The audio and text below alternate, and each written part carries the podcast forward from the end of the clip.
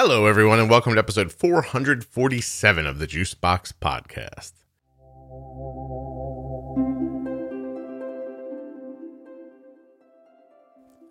Today, we're going to talk to Josh, who's got quite a story of diagnoses. Diagnoses? Diagnoses. Diagnoses. Definitely diagnoses. He's got quite the story. A year ago, in March 2020, Josh got sick. And after that, he was diagnosed with. Maybe I shouldn't even tell you. Well, three things happened to him that Josh thinks might be from that illness. I'm definitely not going to give you all the details. Just trust me and settle in and listen. It's an interesting, interesting story. We're going to dedicate the first bit of the show to Josh just laying it all out for you, and then it turns into more of a back and forth, and um, the conversation opens up. But wait till you hear the crazy stuff that's happened to this man. Please remember that nothing you hear on the Juicebox podcast should be considered advice, medical or otherwise. Always consult a physician before making any changes to your healthcare plan or becoming bold with insulin. There's no ads on this one today, just a couple of announcements, then we get right into the conversation.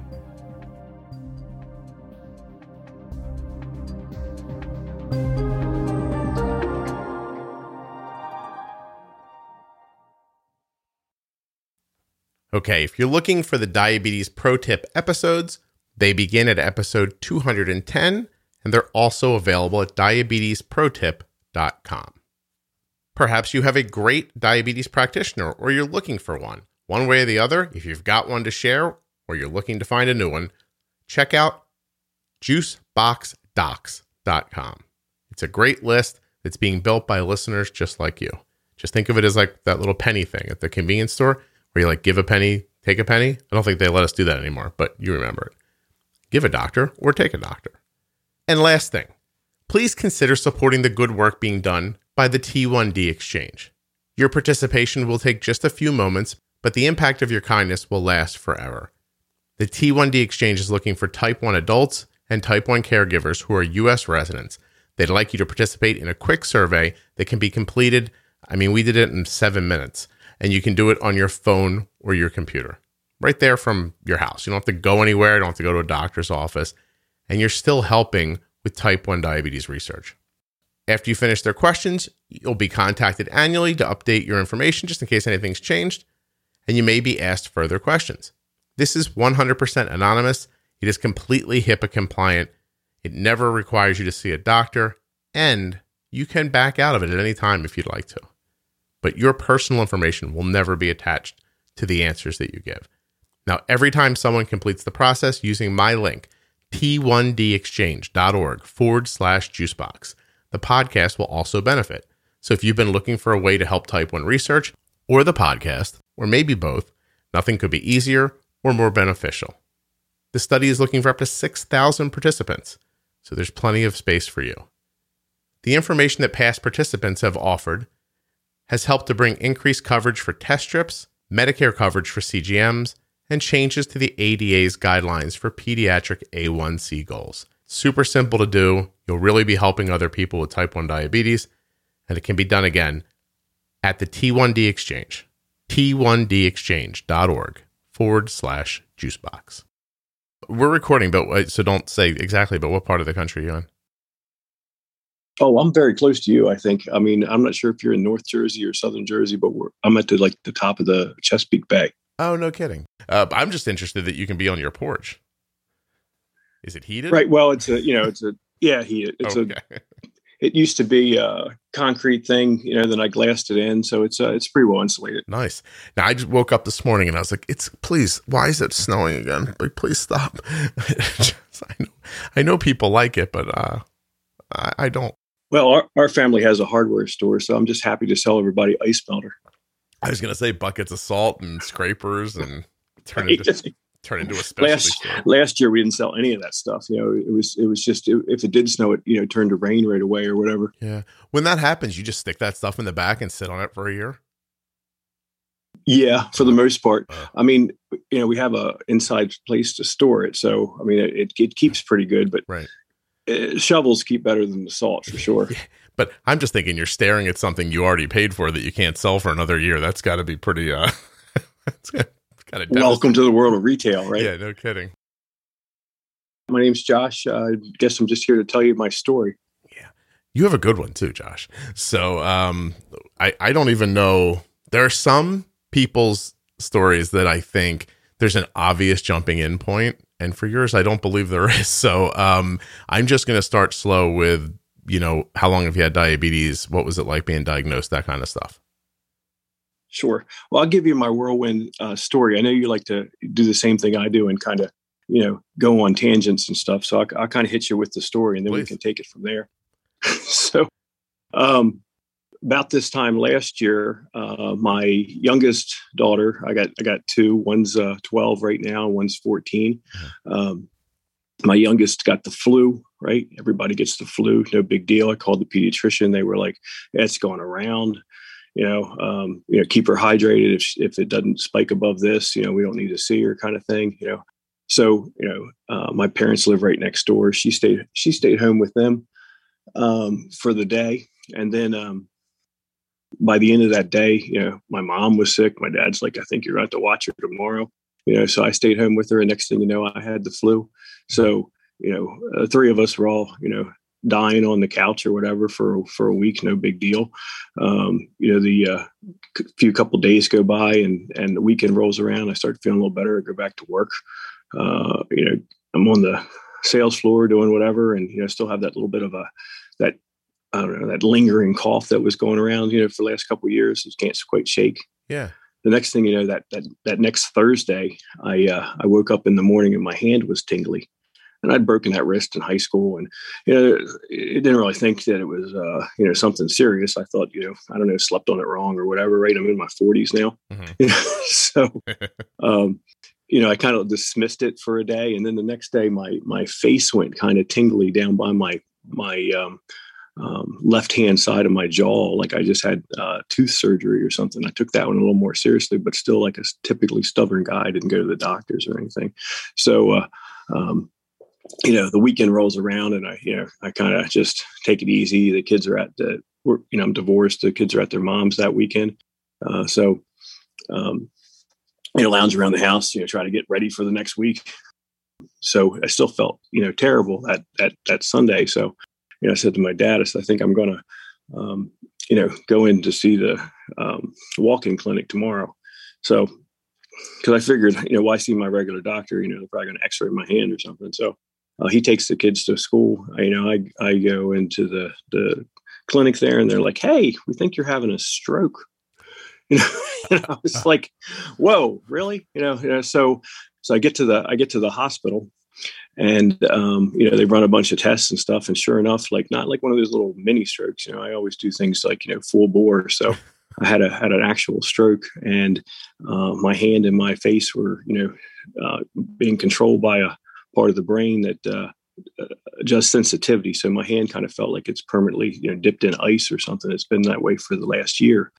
But um you know they this is how i found out because i hear these different stories from your your uh, your different podcasts, you know, they were like, "So, how long you been diabetic?" You know, and I'm like, "What are you talking about?"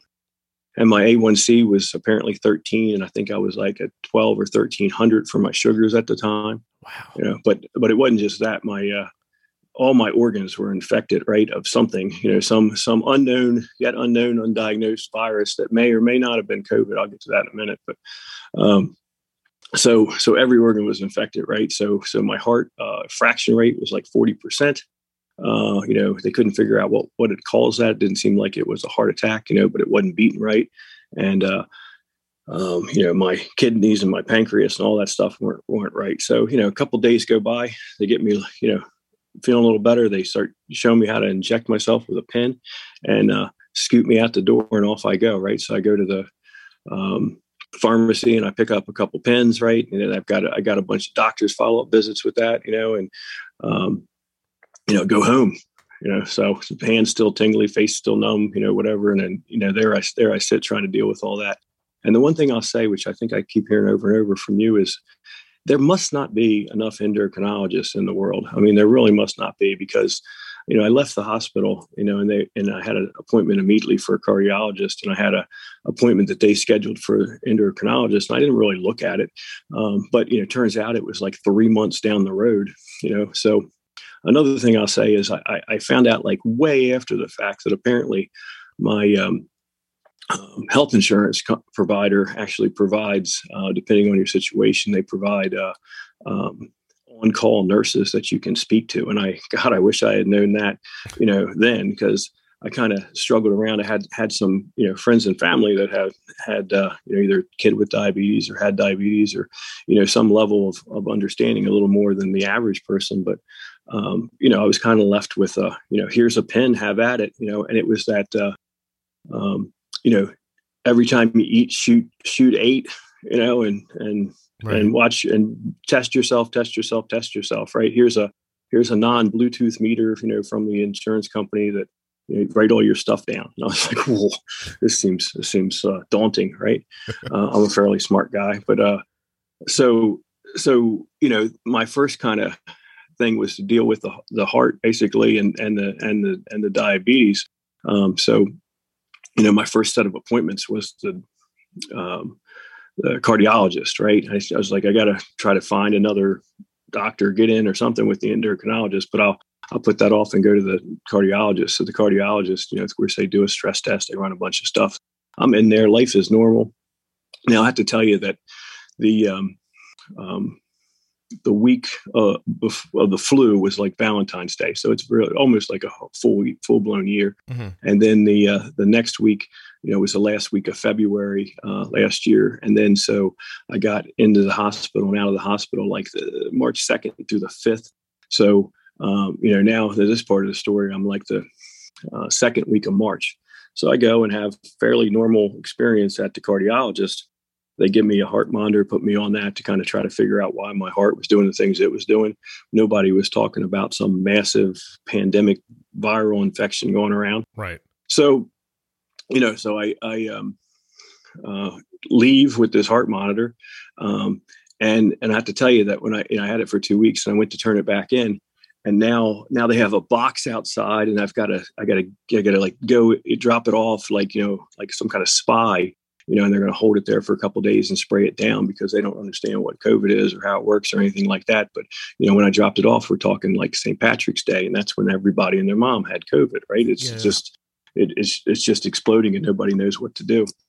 So so that's kind of how it all started, you know. Um, and then what happened there was, um, as you may or may not know, I hope you guys didn't have any personal experiences with this, but um, quote unquote elective surgery just shut down for like the year you know you know yeah like so so and, it was just like shut down um and that's and then um, that's more than people think too like when people hear elective surgery they think like oh i can't get a nose job because of covid but there's other things that like knee replacements and things that really impact people's lives that they just weren't doing at that time. Oh, oh yeah. So yeah. I have a I have a friend of the family that he had a heart transplant um, right before COVID, and then when when um, uh, COVID started, he was a missed rehab. And then when rehab, um, you know, when the COVID started, rehab shut down. Mm-hmm. And then um, the insurance company only gives you so many weeks of rehab. So you started rehab, you didn't do rehab, you can't start it back up. So he just got, you know, screwed out of half of his rehab.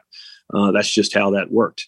You know, now some of these companies are making some, but you, but you look at, I mean, look at my problems. I feel like they're they're they're severe, but they're minor compared to some other uh, testing. I mean, you know, uh, people aren't getting biopsies during this time period, right? You know, they're pushing off cancer treatments because they don't even know if they have cancer or not. I can't imagine how, because I was pretty stressed about this heart stuff, and and and so, um, you know, I'm talking to the doctor. Most of it's that virtual, you know, like we're doing now. You know, we're FaceTiming or whatever, talking to the doctor about different stuff. Yeah. Um, and and what he really wants to do is what they call catheterization, where they go up there and they they look at the heart with a with a tube, and then usually while they're in there already, they decide if they need to put a stent in or something. So they want to do that really bad. They want to check out the heart. They want to see what's going on because they can't quite figure it out. Now, um, you know, I'll, I'll skip ahead to the end and maybe go back to the middle or something, but um, so he so so he um, um, wants to do this catheterization, keeps putting it off and putting it off, putting it off. We can't get in. We can't do anything. Um, so so finally, um, him and I kind of mutually decide that we're going to do a, a, a CAT scan of the heart. You know, real they don't usually do that because it you know it yields the same information as just going in there and then fixing it at the same time. Mm-hmm. So do that CAT scan in June, and they're like, "Oh yeah, just like we thought. Looks like a looks like a mild blockage." You know, um, I don't know that that's what caused whatever happened, but you know, we go in there and clean it up, you know, in and out same day, you know, put a little stent in there, no big deal. No big deal. Open heart surgery, no big deal.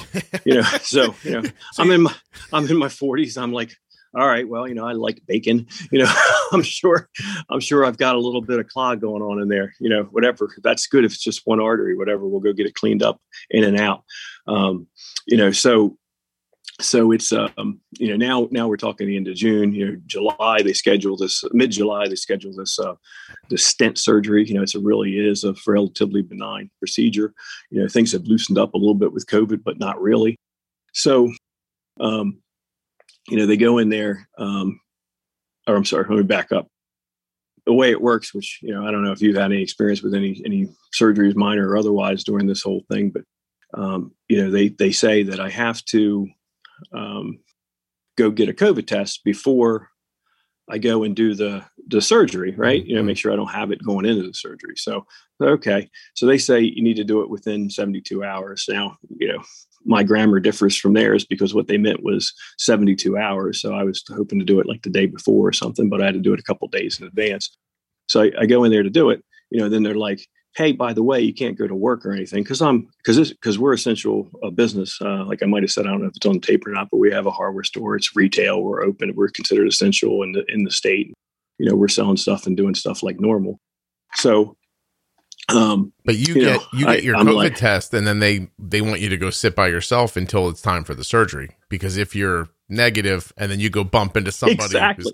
oh, so you didn't know yeah, that either. So so my yeah so my my kids went to their uh, they were just happenstance though at their at their uh, uh, the first week of a two week stay at their mom's house um, for um, uh, you know for her like summer vacation time. So you know I kind of had purposely planned that uh, surgery on a Friday, you know, uh, a middle of their their thing. But as it turns out, I'm I'm um, uh, now I'm home alone, you know, to my own devices for a couple days before the uh, before the little tiny minor surgery, right? So I, you know, um, we lived down by the water, went out on the bay, you know, uh, messed around on the kayak for uh, a couple hours a day. Mm-hmm. You know, no big deal. I had a, you know, I'm I'm sort of getting this this um, this diabetes thing right. Um, I got some. I got uh, you know, I got my Apple Watch on. I got my, I got you know all my stuff to be safe. You know, messing around the kayak. You know, you know, um, you know, I got a little, you know, snack or something if in case I get low. I've got that all handled. But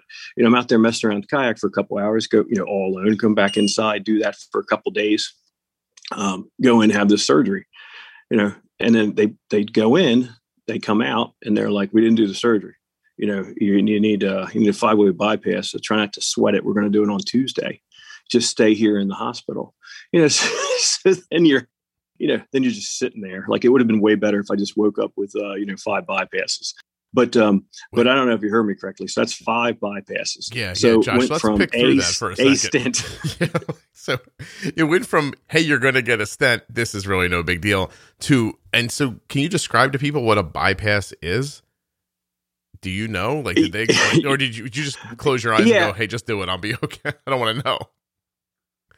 Yeah, no, no, no, no. I would say anybody getting a bypass, maybe don't don't don't Google it and watch the YouTube videos on it or whatever. But um, you know, the the down and dirty is they um, you know the the arteries going in and out of the heart right they just cut them loose and reattach some stuff it's like you're you're just like a traffic just like a bypass around a city or whatever and they put new pieces in there so they get those new pieces. Um, you know, if it's one bypass, they get it from someplace up in your chest somewhere, I believe. And if uh, if it's like five, they take a big chunk out of your leg. So they just cut me down by the knee and down by the ankle, and they just jerk out an artery and cut it into pieces and put it around my heart. Um, you know, so I was fortunate enough to have the head of the the team work on me, and that was fantastic. I don't know that I had any kind of special pull; it just happened to be that way. But mm-hmm. uh, you know, that guy uh, did a fantastic job, and um, you know, I was the youngest one in the ward, I can say by far. Um, you know, had a little rough time um, with uh, needed a little blood, you know, um, right after or something. But after that, I bounced up there and was pretty much walking around on my own. I'm not a big advocate of uh, opioids or anything, right? So the first thing they do is pop a bunch of um, oxy in you, and then you know, I'm like, I don't want that, you know. So I'm toughing it out with Tylenol and stuff, and uh, fighting to go home because you know I had the surgery on my youngest daughter's birthday, so that was kind of nervy. Yeah, you know, I told the doctor he's not allowed to kill me on my kid's birthday. yeah, it's, it's, exactly what I would have said, by the way. You know, yeah. So, so anyway, um, you know, I I uh, I go home. I'm home for like a week. Uh, my parents live right next door. I might have mentioned that. Uh, um, they uh, they wanted me to stay with them. You know, it's it's uh you know I'm, I love my parents. It's one of those things where I you know moved out for a reason when I was a kid. Right? They we drive each other a little nuts when we're in the house and mom smothered me that kind of stuff so a couple days there was plenty you know went back to my house on my own it's a good test for your um, heart right away yeah yeah so so then uh, uh, uh, like a week later i had i uh, we, we have a standing thing where a buddy of mine from college that incidentally lives um, uh, north of you um, slightly um, a buddy of mine from college and a buddy of mine from uh, the next state over. We all kind of convene and we and we go we go down to the Outer Banks every summer. So I had asked the doctors, I'm like, can I can I go down the Outer Banks? And they were like, like two weeks after the surgery, they were like, eh. They were like, sure. You know, you can't drive, you can't lift anything, you can't really, you know, carry anything up the stairs. You know, you, you really should stay out of the sun. Uh, can't get in the water, but have at it. You know, so so I was like, well, that sounds fine because that's like my therapy for the for the year, right? You know, yeah. go down there and just do nothing. So uh, you know, the kids helped me pack, which was fantastic. And then one, my buddy from uh, from New Jersey came down and met us, uh, you know, uh, just outside of town, and and uh, you know, my dad, you know, kind of curried my car over there, and then my buddy drove me all the way down there, which was which was wonderful. And that was that was really one of those vacations where you really appreciate the vacation. Just you know, then I came back uh, for like a week or two. Let's see, no, I see. I guess it was it was like three weeks. I was going to start cardiac rehab, but uh, they couldn't start it because of COVID till like Labor Day. And I did that till Thanksgiving uh, while I was working, right? Three days and working, taking some time off. And mm-hmm. here we are. I guess so. I don't know. If you got any questions? I feel like you might have some questions. That's crazy, Josh. Okay, so let's start slow. Um, you stay right on the water in in the Outer Banks because I've been there twice, and we've gone to the um the four by four houses both times. So you like drive onto the beach, drive like three miles up to the beach to your house, and you have to have a four wheel drive car to get to it. That's very relaxing. Yeah. So you're so you're so you're what? You're in the north end of, of the Outer Banks when you're doing that. Sort of up by where the hor- where, where, the wild horses are. Um. So God, what is it called? I haven't been there in a while. Oh, I can't think of it now. Like Duck or something. Yeah. I yeah I've been to Duck and maybe not quite that far up once too.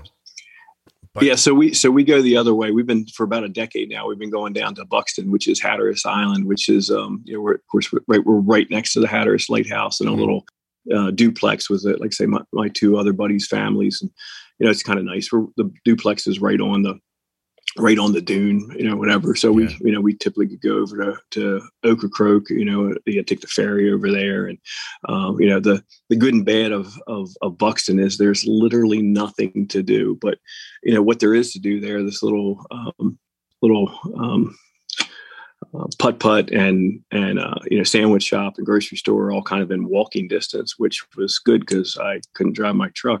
You know, yeah. so yeah. Um, you know, uh, my buddies are all super helpful, you know, for sure. But, uh, uh, you know, you're trying to regain your independence a little bit, but, uh, you know, and you want to do some stuff. It's kind of hard to remember at this point in, in the story. I can't lift 10 pounds, you know, mm. that's a milk jug, right? Like you, you know, you want to, you want to get out there and, and do something, you know, but you can't even, you know, carry, uh, carry uh, a sack of groceries yeah. up the stairs. Right?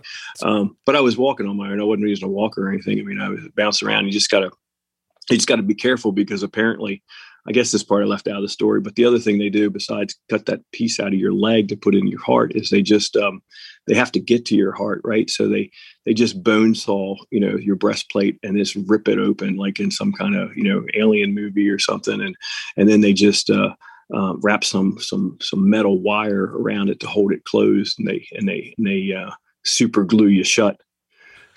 Josh, I don't so know if you ever. You got to be a little careful. I don't know if you ever cook a chicken at home. I, you were spatchcocked. Do you know the? you know the phrase? Right. Yes. Yeah, yeah. yeah. Exactly. Wow. Um, uh, strong likelihood. Uh, this episode's called Spatchcock Josh, but uh, it just that's um, that's fascinating. So they just boom because they got to get there. I didn't even think of that. I have to tell you, I freaked out when you talked about pulling the uh, piece they needed out of your leg. That actually that sent a chill right up my spine into the base of my skull, and I almost passed out. I was like, "Oh, what the hell?" Um, so I can't imagine having it done. But like you said, it's. I mean, two weeks later, even that battered, you were able to just like go anywhere is pretty fascinating. And how long ago was this now?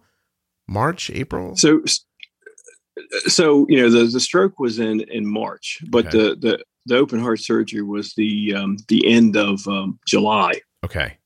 Now, okay, so we have to pick through this a little bit. So you had a stroke, major reconstruction of your heart, and found out you had type 1 diabetes all in this one thing. And you were sick prior. You, have you ever had, uh, an, did you ever get an antibody test or did they not exist at that point to see if you had COVID?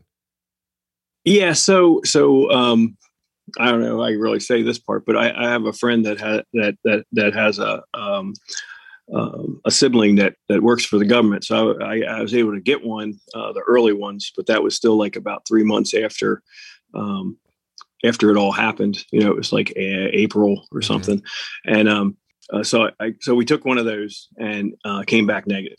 And then uh, several months after that, like um, I don't know, the beginning of June or something, I was able to go to like LabCorp and get a blood, uh, you know, more official uh, blood test, mm. um, and both of those came back negative. So, uh, you know, I'm not going to sit here and tell you that I had COVID, but like if I didn't have COVID, it, I have all the stuff that they're saying COVID does. Okay. so one of my friends said, hey, uh, you know, you're probably the only person existing on Earth that could get like some other, you know, super weird viral infection during a pandemic of a, another super weird virus. Well, but so, something, you know, I, I don't know. Up though, I mean, something. First of all, I have to say this is such a great Jersey conversation because you're like, I know a guy that got me a thing. You know, like it. my, well, like I say, we're we're we're in Maryland, but we're we're close enough. I guess. No, but still, like it's got that vibe. Like you, I you've been here before, and it's obvious. So, um. no, but seriously, the, the, East Coast in general is just such a great feeling. You're just like, you know, you know, I got, I got a friend. He took care of it. Uh, but so okay, so you, something obviously happened.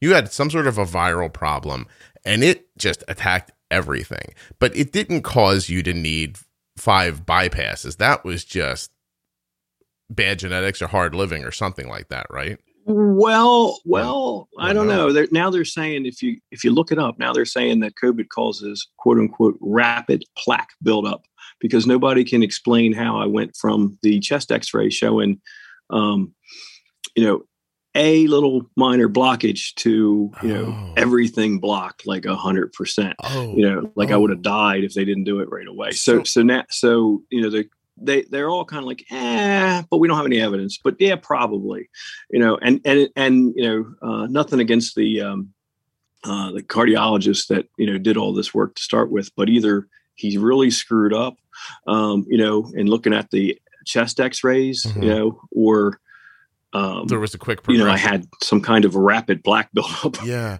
See i just assumed when you but my said, my grand i'm sorry. I just my assumed, grandfather is 97 you know, right. everybody seems healthy in our family so i don't know. Yeah i don't know. See i just assumed when you said it that they misread the first test and then got in there and was like oh this yeah, me too. what we thought. But i see what you're saying and i have recently seen an article about that uh, about the rapid plaque um, through covid. And and yeah, they're saying COVID does the same thing that you know a lot of. I mean, you know, the, a lot of a lot of the conversations are about the um, lungs, mm-hmm. and and uh, I didn't really have much lung issue other than I had this nasty, you know, like whooping cough for um, you know the week after the flu, but um, um, you know, it, it's also doing stuff where it's it's kind of clotting. You know, it's, either going for the heart or it's causing you know it's causing strokes, it's causing yeah. aneurysms, um, it's causing different problems in different organs. And like I say, when it all started, I had all that. I mean, my my my um, regular primary do- care doctor, she she ran a bunch of tests. You know, she's like, well, let's make sure it's not uh, um, hepatitis. You know, I don't even know what there are. Like A, B, C, D, E, mm. F, G. We're going to check them all you know, like we're just gonna we had to got like nine vials of blood that I had to draw. You know, we're just gonna run every test there is, and then, um, you know, after that, we did some more blood work like a month later, and turns out every organ's working fine, except for this whole pancreas thing, hmm. right? You know, so I mean, I know we're we're diabetic conversation, but my my um, so I didn't see a doctor about my diabetes again until like uh, the end of May, you know, going back from March. And um, at that, from that time in between, I didn't know what kind of diabetic I was. And okay. I seemed to be responding like a type one, but you know, I don't know, type one, type two. I didn't know what I was. Nobody told me. You know, so when I finally got to see somebody, um, I uh, I asked, right? So then we did some blood work, and it seems like my pancreas is working a little bit, but you know, damaged all the same. So uh, I guess that's a, that one A that we talk about a little bit. Um, I think I'm officially diagnosed as a two. Um, you know, so I don't know, you know, if we're still in that. Uh, uh, what do you call it? That uh, Cinderella period or whatever. Yeah. Um, well, so but uh, I've been doing great with the with the blood sugars. You know, I went from 13 to 5.4 in the hospital. Right. You know, and then uh, back in December, I was back up a little bit to like 5.7. Um, but um, um, you know, I, I credit a lot of it to you because uh, you know I didn't get a lot of help until I finally got a chance to talk to the doctor, and then you know, I mean, she's she's she's just kind of like, here's this, here's this, and I'm like demanding a you know a um, continuous glucose monitor. I'm like demanding a pump. You know, so I got the glucose monitor in uh, in May, and I and I uh, uh, I got a uh, G6, which I love, cool. and then I and then I got um, uh, the pump, which is Omnipod. I got it in in um, uh, while I was in the hospital. I got it while I was in the hospital for their surgery. And they were like, "Whoa, let's wait a week or two to put that baby on." So after I got back from the beach, you know, we we got I got the training for that and put that on. So that was like mid August or something that okay. I got that, and that's where I really started to be able to control my um, sugars and stuff because uh, before, you know, I'm taking a pen, taking a long acting insulin, you know, at night. Mm-hmm. Um, you know, they tell me to take it at night. I'm not sure why, because I mean, it seems like the way the cycles work and stuff that that brought me down more often than not, you know, in the middle of the night. Um, you know, I think it probably should have been taking it during the morning or something. Right. But, but, um, you know, I had, had the two pens and I, you know, I, I was taking the other one, you know, taking, you know, one to 10, you know, for whatever I was eating, trying to eat real good and trying to get, you know, only four, you know, 40 units or whatever, four, four, 40 carbs, um, you know, doing all that, doing all that, uh, basic math, but I'm shooting up and then I'm, and then I'm eating a sandwich or something. Right. Mm-hmm. And, and you're seeing those big up and down spikes. And, um, you know, I, I cannot stress this enough. I know I keep, I keep following your, uh, your group on Facebook and stuff, and, and you keep hearing the same questions over and over again. But you know, the pre and and and extended bolus is like you know what does it you know if you're not if you're not if you're just you know jamming yourself with a pen you can't really can you can't really do that you can't do that without a pump you know but even if you have a pump you have to do that you can't just can't just eat and then like watch it start to go up and then start to dose yourself and hope for the best right you have to um you have to do uh, more yeah, the, you got to find the right timing and use the insulin where it's needed. Right, there's a science to yeah. it. Hey, um, so, it, so is it possible? It's such an interesting look, right? Because you're obviously very involved with your health, and probably you weren't probably a year ago, but still, you're you're involved in it. You're paying attention to what's happening, and isn't it crazy that nobody can really tell you exactly what happened? Like maybe you got a virus that puts you into like multiple like system failures, and at the same time started diabetes. Is that possible? Like, is there any any autoimmune in your family line? Do people have celiac, hypothyroidism, type 1? Do you see that anywhere in your family? No, no, not at all. Not at I all. mean, I, I ha- my mom has a sister that passed away um, about a year before this conversation started, and she was she was a type two diabetic. You know, she had been heavy. She had you know she'd lost some weight. You know, she she um, she loved sweet tea, right? So I'm not sure that she managed it uh, the best of her ability, and uh, and she was doing that with, uh, um, you know, mainly with pills, and then you know, uh, uh, finally with uh, with with some some insulin, I believe. But um, you know, none of that. You know, I had a I had an uncle that had um, had a um, a heart valve surgery but that was a defect from you know from birth or something yeah. which is completely different than a bypass so you know we're all relatively healthy i mean there's some skin cancer there's some other stuff that's you know that's that's popped up in the family but but uh nothing, nothing that explains this. Yeah. How about your girls? They were both sick at the same time too. Are they okay? Uh, just one, which is oh, weird too. I'm sorry. You know, so my so my my oldest, you know, I mean, we're in the same house, and my oldest was fine. You know, my dad was fine. Um, you know, but um, but my youngest, uh, you know, she got this, and and you know, I guess like you're hearing about most kids with with um, COVID and stuff. There is some there is some weird symptoms and stuff, but she basically just had the flu. You know, we didn't even you know it didn't even dawn on us that this could have been COVID till it started kind of you know just progressing and you start reading about some of the different symptoms and stuff, you know, yeah. they're like, well, you might have had COVID, you know? Yeah. it's that, it's that timing and that, ver- in those beginning months where nobody really, first of all, it was here in January and we weren't aware of it at all. I mean, when do you really feel like America became aware of it? In the first or second I, I, week I of March? It, I put it right on St. Patrick's Day, right? right? Right before, man. I remember they shut, they shut down Ireland for the bars St. Patrick's Day, and right? I can't even imagine. Was up. Yeah.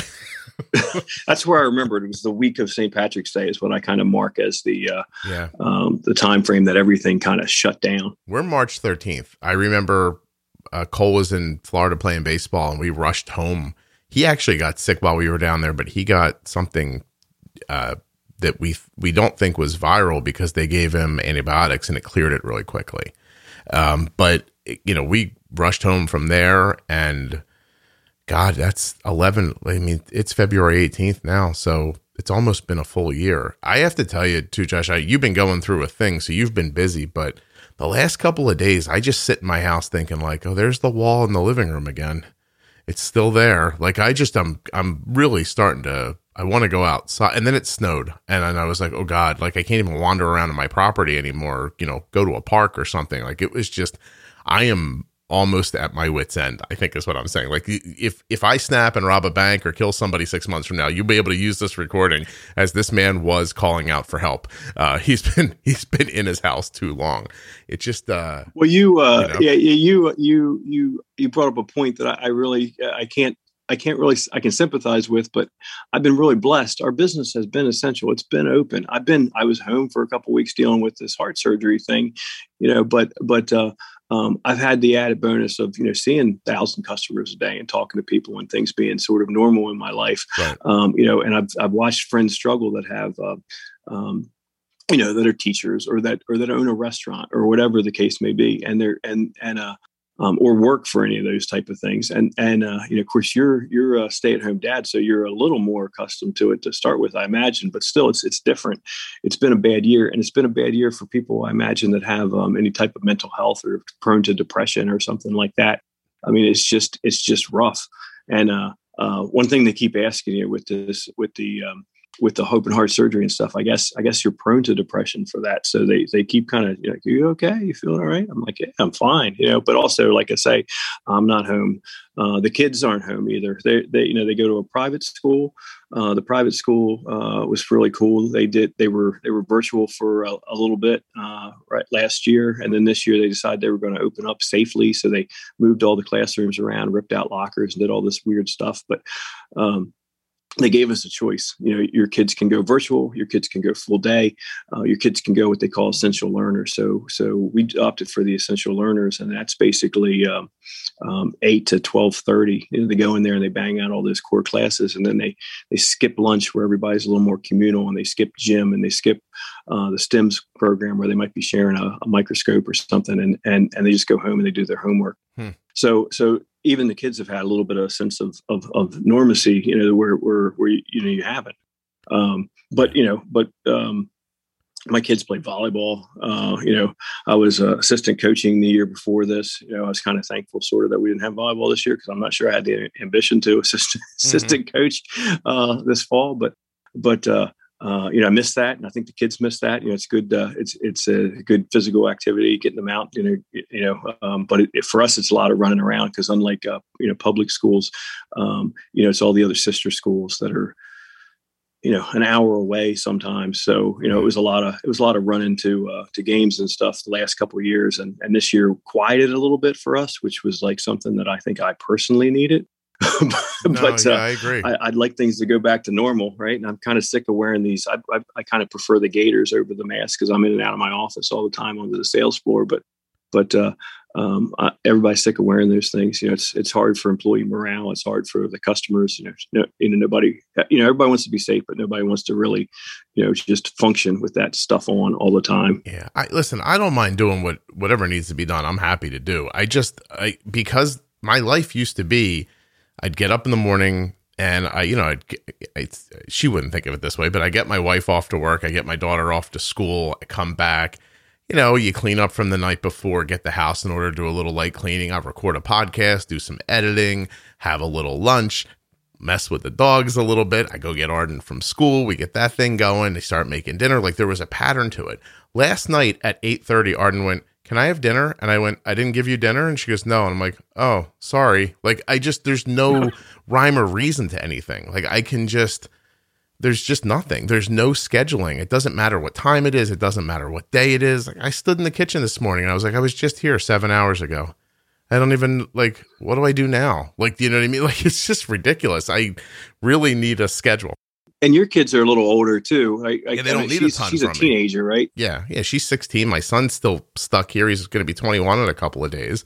And uh, yeah, so so I mean, my my two, like I said, they're 12 and 14. But I, I, think about you know, I had an aunt that was a teacher, was a kindergarten teacher for like 30 years, and and I, and I sit there and I think about these kids that are that are 5 mm-hmm. or you know eight or something, and and you go I mean, you know, they're kind of too young to, to leave at home, but the schools aren't like letting them go to school. And, you know, sometimes like I had a, I had a buddy of mine that, that has kids in, in elementary school, middle school and high school. And um, our county, um, I think still, I don't know, at least to begin with, you know, they had kids going, you know, a couple days a week, but different, different days for different age groups and stuff and you're like oh my god i can't i can't imagine trying to trying to schedule that in my own brain. Yeah. You know like well, like I, I have i have a calendar i write all this stuff down i can't imagine the kid this kid goes this day and this kid goes this day and this kid goes this day and the rest of the days they all stay home. Well how do you run that? Yeah I'll, listen i can't be certain but i also think that everything we've done for the last year has probably saved a lot of people from going through what you went through. So that alone hopefully. Yeah hopefully like if it and if it did then to me it's worth it. Like don't get me wrong. Like 6 months from now, you know, if everything is is different, I'm not going to like think back on this. It's not, you know, it, it, hasn't impacted me for the rest of my life in a way that I can't rebound from, which I'm also lucky about because I did have that thought last night. I was cooking dinner and I thought this is a bad day. I had a bad day today. I just did not there was nothing about being alive today that was anything. But I'm lucky that mentally I'm I guess I'm I'm built in a way that I can get through this and get to the next one. But there are plenty of people that can't either. And I don't know. There's sure. Just, it's just yeah. That's just the depression is ways. real. Yeah. And and like I was saying, uh, in I, I, tell a lot of people, tell you know some of our employees and stuff. I mean, you know, when this whole thing started too, you know, everybody's trying to decide, you know, leave the groceries out and spray them down, whatever the you know the case may be, or you know, like all the stuff that was filthy before is filthy now. you know, like like a public bathroom is filthy. Yeah. You know, like door handles to a restaurant or a store or whatever, they're they're filthy. You know, gas pumps are filthy. You know, I mean, keypads for um, you know the point of sales you know they're they're yeah. they're filthy i mean you know wash your hands right. you know right you should be washing your hands you know I, I don't you're a parent you got kids that are older now but i mean how many times did you spend your like your you know i don't know um I feel like my 30s were spent telling somebody to wash their hands. Right. Or squirting, you know? and uh, in I get a couple friends that are nurses and stuff. And wash your thumbs too, right? You wash your hand. Yeah. You know, like don't put it in your mouth. now, I mean, obviously, there's it, it, it's shown a light on a lot of like important stuff like that. Now we'll wait and see if if um if it if it sticks to people or if you know three months after you don't have to wear a mask anymore everybody's just licking their fingers and putting in their phone number at the grocery store again and i i, I can't right. i'm also josh i had a real job at one point in my life and so the, hey i read i read your book. I'm not gonna lie actually I, am in like uh, like three chapters in or whatever but oh. i got it off of amazon. Oh. And uh and uh, I, I, started so so i heard about your real job. Yeah so i had a real job. And because that my hands are um i don't know how to describe this to people who have never worked with their hands like in a real vigorous way but i don't really have much in the way of like grip on my hands like so things slip out of my hands sometimes. I'm not i'm i'm not having a stroke. I don't think like you did but i, I can't grab things. i was gonna say you should try having a stroke see yeah. but opening those damn cellophane bags at the grocery store without like i mean honestly without just touching your tongue to your finger a little bit like it's really hard it's so I'm like, I'm like trying to blow like warm air through my mask onto my finger. I'm like, "Ah, can I get some humidity? Maybe will that help? And my wife's like, don't do that. I was like, how am I going to get the bag open? I don't know. I can't get the bag open. So I don't know. I just it's all very strange. But and that it led to any of your health issues is that it possibly did is crazy. Um, and you so are you going to get an antibody test to see if you have type one? They can do that.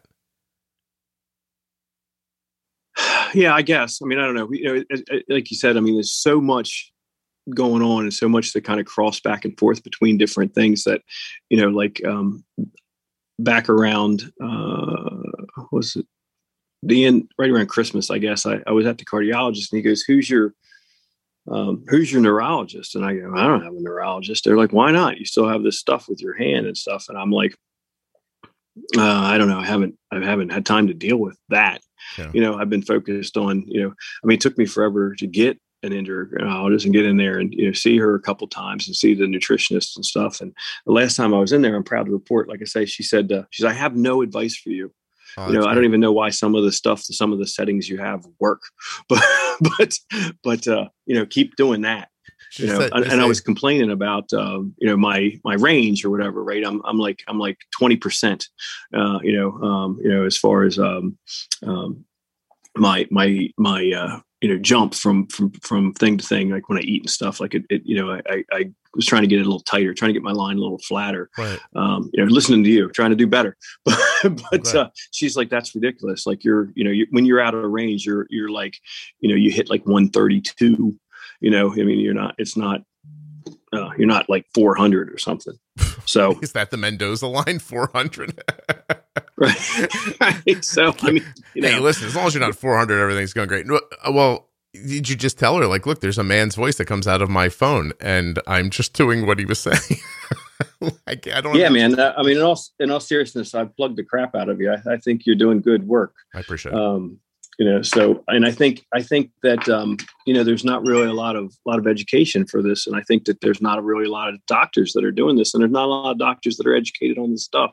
Um, i've been reading right you know there's i'm sure you maybe i don't know maybe i missed an episode or something but there's a there's a company that's working on an insulin doesn't need to be refrigerated it's working on another pump that's kind of like the omnipod uh, it's coming out or something that seems Oh, pretty I cool saw that. Yeah, that seems a little like vaporware to me, but it's it's a it's a great Yeah, i- it's a great idea, and if they can do it, that's amazing. What they're talking about doing is creating a more concentrated insulin so that that also doesn't need to be refrigerated, which helps people around the world. But you wouldn't need as much of it. You know, if your if your carb ratio now is you know I don't know three units, you know for every 10 grams or something like that, it could end up being significantly less, which would mean the pump would need to hold less and they could make a smaller pump.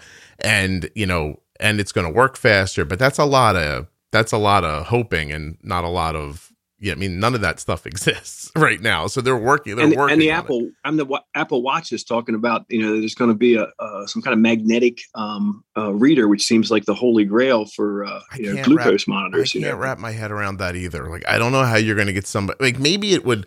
Like, listen, if you if you tell me that the average person could wear an Apple Watch and be told, "Hey, your your blood glucose is normal," or maybe you ought to go to a doctor, like that would be crazy. But I don't know how you'd make like specific decisions about insulin if you had type one or type two with that. I don't understand how. I, I just don't imagine that the technology took such a great leap and none of us heard about it. Do you know what I mean? Like, Uh, Yeah, me neither. But I, Yeah. I, I have to tell you, like our business, uh, uh, you know, we've been around since 1924, right? So, so we sold ice and coal, and I have a hard time wrapping my head around um, delivering a cube of ice to somebody's like second floor walk up or third floor walk up and putting it in their ice box so that they can have refrigeration. You know, and I and I look at the I look at um, insulin the same way. I Yeah. mean, man. Holy cow! I mean, people were peeing on this on on strips and stuff to try to get you know whatever, and then, then now you can prick your finger and check it, and, and now now you can wear the you know Dexcom, and now the Dexcom is getting smaller. You know, Yeah. Uh, oh no, I'm you know, excited. Don't it- get me it- wrong. Uh, insulin that works. It's insulin- amazing. Insulin that works more quickly that you might not need le- as much of. That's amazing. I mean, that would just be a huge thing. There are other little things they need to work on too, like cannula technology. Like cannulas need to be, um, you know, an adhesive that doesn't. You know, it's tough because you, you know if you make a million of something and and fifty thousand people break out from it, it's hard to ignore what's happening to 50,000 people. It's also hard to ignore that the other million of them are not having trouble with it. It's so hard to like to innovate, serve people as a customer service in the moment and cover everybody when when maybe most people aren't having the it's just and, and, the internet makes it look worse. Like yeah. yeah adhesive's a great example. Like the internet makes it looks crazy. If i could say anything to my my fellow dexcom slash omnipod wearers like i mean it's right in the instructions but you know i think i think when i when i get on the um the different groups and stuff i, I don't you don't you believe that like I don't want to, maybe it's not this high, but 90% of the problem is you didn't prep that area right? Like you didn't you know you know like i'm a little hairy you know i didn't i didn't shave it i didn't i didn't i didn't uh, i didn't put a rubbing alcohol swab on there and make sure all the greases all my skin were off or whatever and i just slapped that thing on there and then it didn't stick. No kidding. And then it didn't you know? Well, and you like, know what? And here's the other side of it is um we don't use alcohol at all to prep sites. We use we use warm oh, water. right? yeah we use warm water and a clean rag because at some point Arden started having what looked like contact dermatitis. This is many, many years ago. God, it had to be, it's about nine years ago now. And um, at least you're cleaning it. Well, uh, yeah. Well, so I wrote a blog about it once because I, I, I remember looking at Arden's site thinking, God, what is this? Like her Omnipod is causing like a rash and like the adhesive. And what am I going to do without this pod? And I was standing, literally standing still thinking. And I found myself rubbing my fingers together thinking and I realized how dry my hands were. And I thought, oh, yeah, it's obvious why I'm so dry. I'm always touching alcohol. And then I went, oh, wait a minute. And so I, on my own, stopped cleaning her with alcohol. And the problem went away. Now, this wouldn't be the answer for everybody, obviously, but for her, it really was. And then I did a little research and I found out that in Europe, if you go to your endocrinologist, they'll tell you explicitly not to clean with alcohol, where in America they tell you explicitly to clean with alcohol. So right, I was right. like, wait a minute. And, you know, so I started thinking, like, is this just a liability issue? Like, this, do you know what I mean? Like, does, uh, in a more litigious place, does somebody just not want to say, don't, you know, kill? So we just, we clean her really well and we just don't use alcohol to dry her skin out and that's it. Well, I think cleaning, cleaning it, however we go about it, like I said, it's a valid point. Yeah. I mean, I, I, don't really feel like I have sensitive skin, but I, I know my one daughter does. So, right. and and going back to this technology, I have to say, I can't imagine. Uh, I know you've like literally grown, you know, had her grow up with it, but I can't imagine having a kid with type one. And I know plenty of people that have, um, and sending them off to school, right, and just kind of hoping for the best. I mean, these Dexcoms and the, these continuous glucose monitors, um, you know, where you can control it, where you can see it. Like I don't micromanage my kids, but at the same time, like I mean, I would want to know what their sugars are now, yeah. you know, like all day long. Um, just like I want to know what my own are. And I've learned a lot. Uh, I'm sure, I mean, I've heard you talk about it, but I, I've learned a lot from just spending like the last year looking at my um, lines, you know, looking at my every five minutes and then comparing them from day to day, week to week, looking at those reports. You know, I've got the Sugarmate, I've got the I've got the Clarity app, and I and I and I look at all the different ways that that stuff matters. I've even you know compared it to my, you know, the heart rate and stuff like that because because of the heart stuff. So, yeah. uh, and I've looked, I've just become a data junkie on all this stuff, and and you know I can tell what I've done wrong when I when my sugars go up. I have to say though, I got a question for you. Why I got you? Why I got you live? Um, I I uh, I've been doing great except for this year. Um, my my uh, uh, this newfound um, um, uh, neurologist uh, put me on a drug to um, help deaden the the nerve pain that I've got going, and uh, it takes a couple weeks to ramp up in your system. So you know it's actually been like about a month and a half, but uh, my sugars go up and they stick you know, and I'm I'm I'm pretty damn sure that it's it's exactly that medicine that's doing it. I mean, I'm running higher, um, and I'm taking like you know two or three times what I should should have to take to bring my what's, stuff down, and I'm not really called? crashing. But it's what's the drug called? Uh, it's it's Lyrica. Lyrica, which is a pretty common drug, I guess, for that and you know some other purposes. So I'm sure some other people are probably on it. They're listening. Pregabalin, nerve pain medication, brand Lyrica. Um, fibromyalgia, neurology, epilepsy, neuropathy, spinal stenosis. Okay, it's used for a lot of different things. Um, let's see. it's like de- for me. I mean, but it's not working. And for me, what it's supposed to do is kind of turn off the part of the brain where it's over sensitive, over, over firing the sensitivity. And mm-hmm. you know, like I say, my hand feels like it's in ice all the time. So I've just been taking more and more of it and it, and and uh, you know one of the side effects is makes you, you know, drowsy. So you know the guy's like, ah, oh, you'll get used to it. So I mean, I, I feel really blessed. I don't have all the side effects or anything. I, I just I just feel tired, and and uh, my sugars keep going up. You know, you eat you eat a eat breakfast or something like that, and you you do the pre and extend it the next thing you know you're you're you know i'm blowing over 200 mm-hmm. you know and then I, will take 10 or something and it won't even budget you know and then uh, it won't crash down. It'll just settle down. But you know you're like well what happened to that 10 or 15 units that i just gave? That's a lot. Yeah. You know? I, I am seeing a, excuse me. I'm seeing a couple of um, like old forum conversations with people about uh, you know, has anybody ever used Lyrica and lost control of their blood sugars? Somebody said, yes, I have. Uh, didn't get a big, it wasn't a big conversation, but there were a couple people in there that said it did. Um, there's an article another place. I've been on Lyrica, started getting super high spikes every day. And then then yeah, some people say I tried Lyrica, it didn't help me. I tried Lyrica, it did help me. Yeah, I don't know. It sounds like it's not out of the out of the world of possibility that that it's making your blood sugar do that. But you're also saying it's not helping for what it was prescribed for. So. Yeah, yeah. So I mean, the way it works is with you know a lot of those kind of drugs. I mean, they start you off with a low dose. You know, take this twice a day, this yeah. level. You know, let's do it for a week or two. Let's let's let's double that. You know, let's mm-hmm. you know let's let's switch from the little pill to the big pill. You know, let's take more of the big pill. You know, so I've been I've been gradually ramping it up, and I'd say I'm at a at a medium high level for what you know most people would take or whatever. But it's not. um it's not all. it's way. not doing anything for me as far as the resolve. So you know, I'm on. I'm at.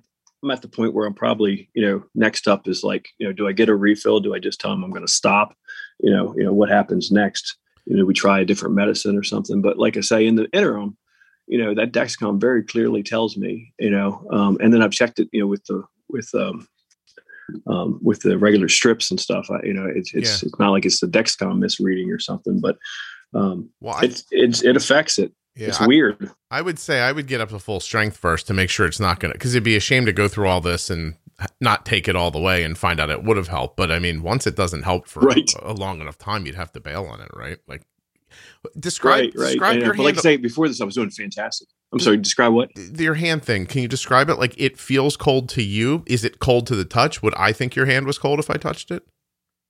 No, you wouldn't. It's okay. uh, it, yeah. So what I've been told is um, that there's uh, you know part of the brain obviously that controls sensitivity and stuff, and then I've got a you know like a grain of rice size damage that they can see on a MRI or whatever, mm-hmm. um, and uh, um, what it feels like, if I could describe it, you know, my hand, which is a different sensation than my face, but my hand feels like if you took your hand right now, you went outside and you just dipped it in the snow and ice or whatever, right? You just stuck it in there and just left it in there, right? That's what it feels like. Wow. And and it and it and it kind of goes up, uh, radiates up to you know tapering off to the elbow. But what's really weird too is it it's hypersensitive. So if um if the air conditioner kicks on or you're outside in the breeze, you know it's gonna be 100 degrees or whatever. You're outside in the breeze, and and uh, you know the little hairs on my arm move. You know it feels like um you know like a hurricane went through it. It just feels terrible. And when I type on the keyboard, you know, pushing down on the buttons and stuff, um, you know, it's like I'm stabbing myself with little needles every time I, I do it. Um, but oddly enough, like I've been to hand therapy and stuff, and oddly enough, my hand strength is fine. You know, I, I have a little trouble picking up uh, like a quarter or something sometimes because. I have a mm-hmm. little trouble feeling it.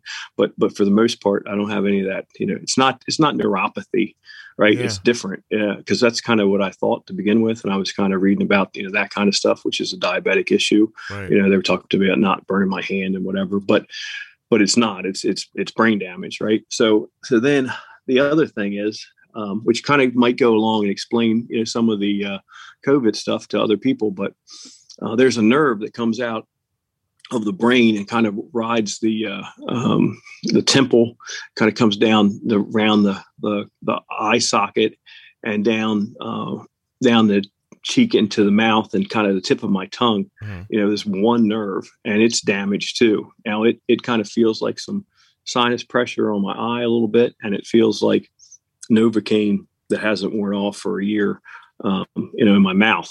So, um, but I don't really have any trouble chewing really or anything. I mean, it's not it's not that it's that's uh, numb right? It's just kind of like, you know, we go to the dentist and come back and it hadn't quite worn off yet. What's the prognosis for all this? Is there any chance of it improving for you or is it just going to stay where it's at? Will it get worse? Have they given you any, or you haven't really seen a neurologist, I guess you might not even know.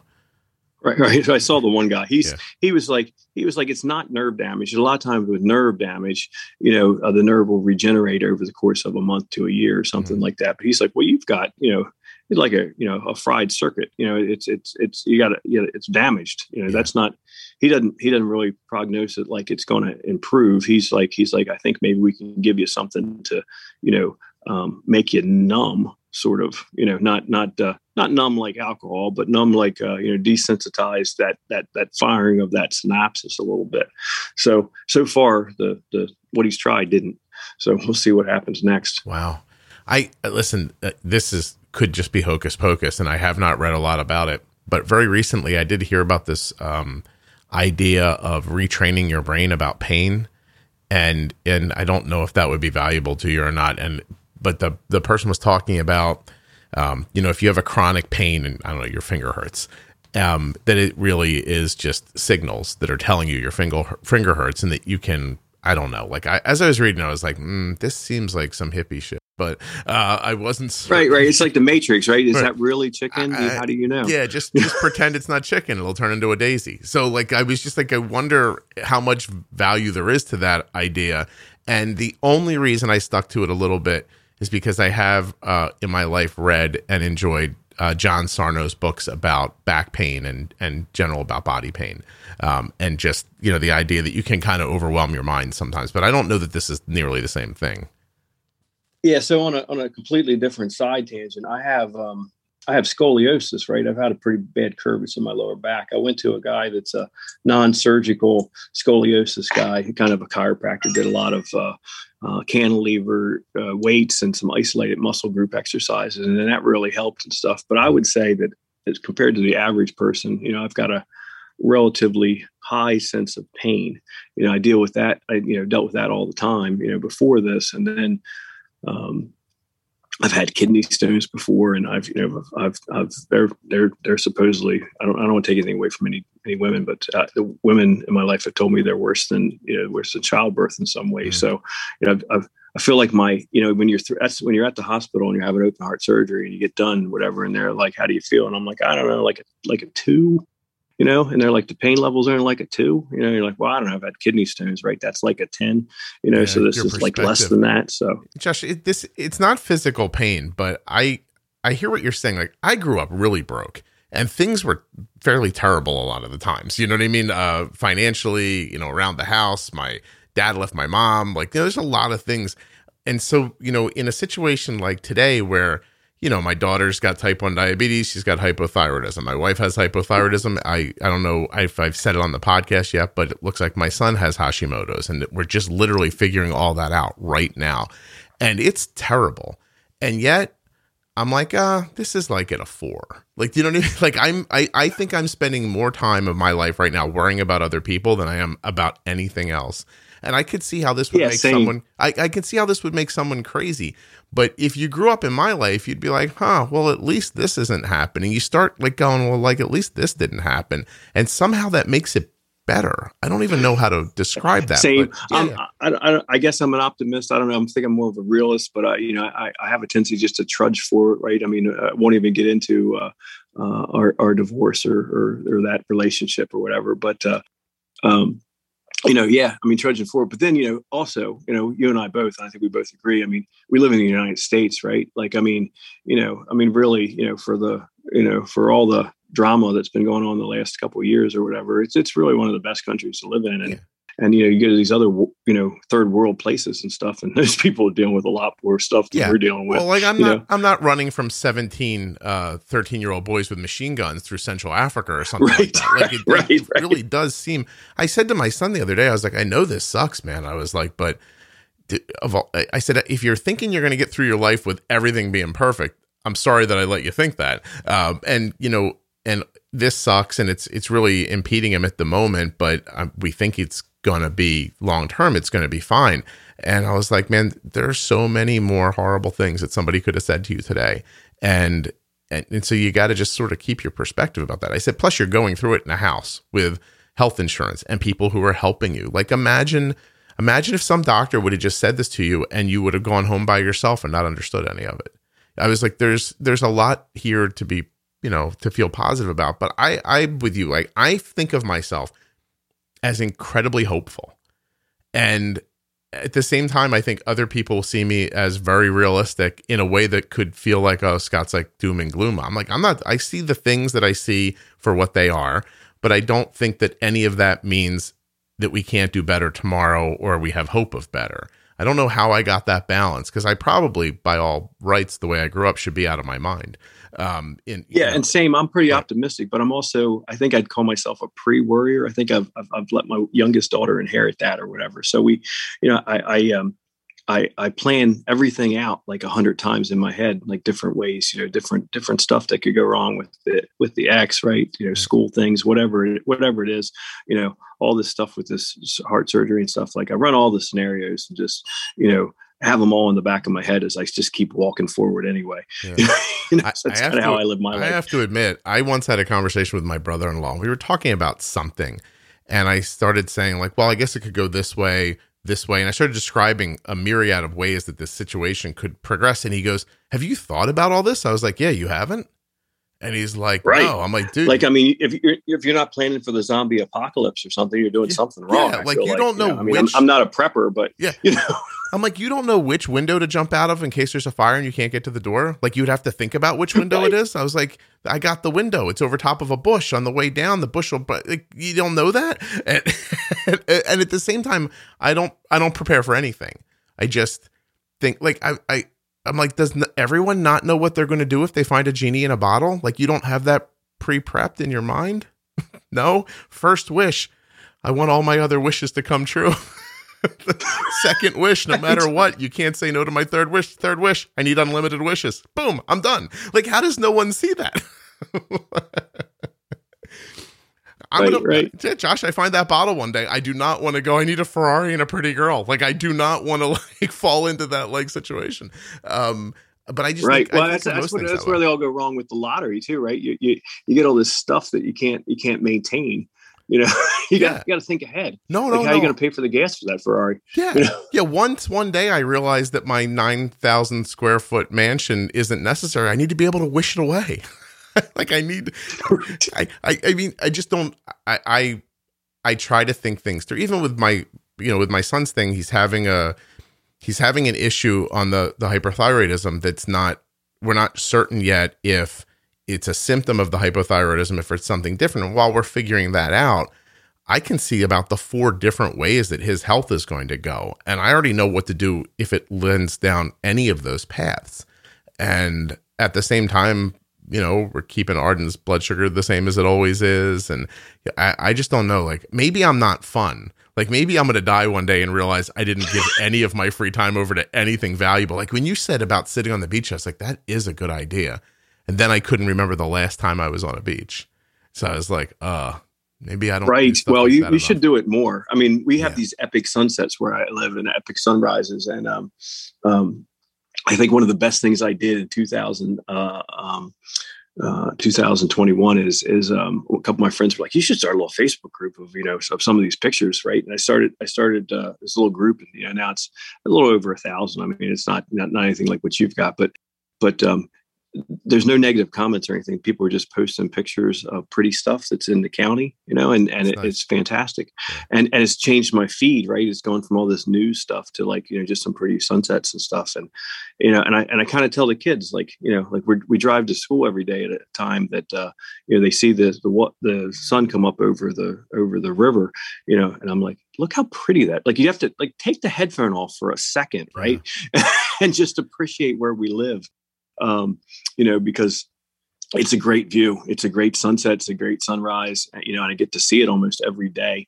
Um, you know, and that's you know, and and and I don't I don't relax enough either, right? I mean, you know, you, you, you know, one of the things that this whole thing has taught me, you know, the one doctor said I should have died twice. you know, it's like, it's like, hey, you know, it's that little stuff. Maybe take a moment. That whole, you know, nonsense about smell the roses or whatever. But I mean, it's true. Yeah. Once you realize, see, everyone thinks in the back of their head, not me. It's not going to happen to me. I'm going to live till I'm 105. Right. I'll be playing golf when I'm 96. That's not what's going to happen to most of us. And and but you get to hope about it, and therefore you get to ignore things because you think I have all the time in the world. And then once someone like actually shows you, oh, actually, you know, you could give yourself too much insulin and pass out. Or did you notice your brain went haywire and your hands cold now and suddenly you're like you know i'm going to take more time and and try to ch- so i'm trying to like I really hope to come out of COVID with that idea at the front of my head. Just really, I want to try to, you know, enjoy things a little more. I am going to be 50 in the summer. I mean, I, I, I had bacon for breakfast yesterday. I can't be here much longer. You, you know what I mean? So like, I, I, wanna, I need to, um, I need to just spend a little more time like that. But I just always feel like there's something. I'm a worker, like I'm a worker bee. Like there's always something to do and I want to do something and get something accomplished. I've yeah, yeah. I didn't know, even mention I'm on like you know like I don't know I don't even know five five different nonprofit boards, right? So I mean, besides you know the you know coaching with the volleyball and doing all of this kid stuff and you know actual work stuff you know like that i'm involved with this other stuff too you know uh, i just keep myself busy like i always have right. you know this was a real this was a real you know like halt hard stop. It was a hard stop is what it was. Yeah. i my, my wife's going to need that soon because she's been working on the safety side of a vaccine for covid for about a year now. And she just gets up every morning walks downstairs to the room that she took over in our house sits down and works for like 18 hours.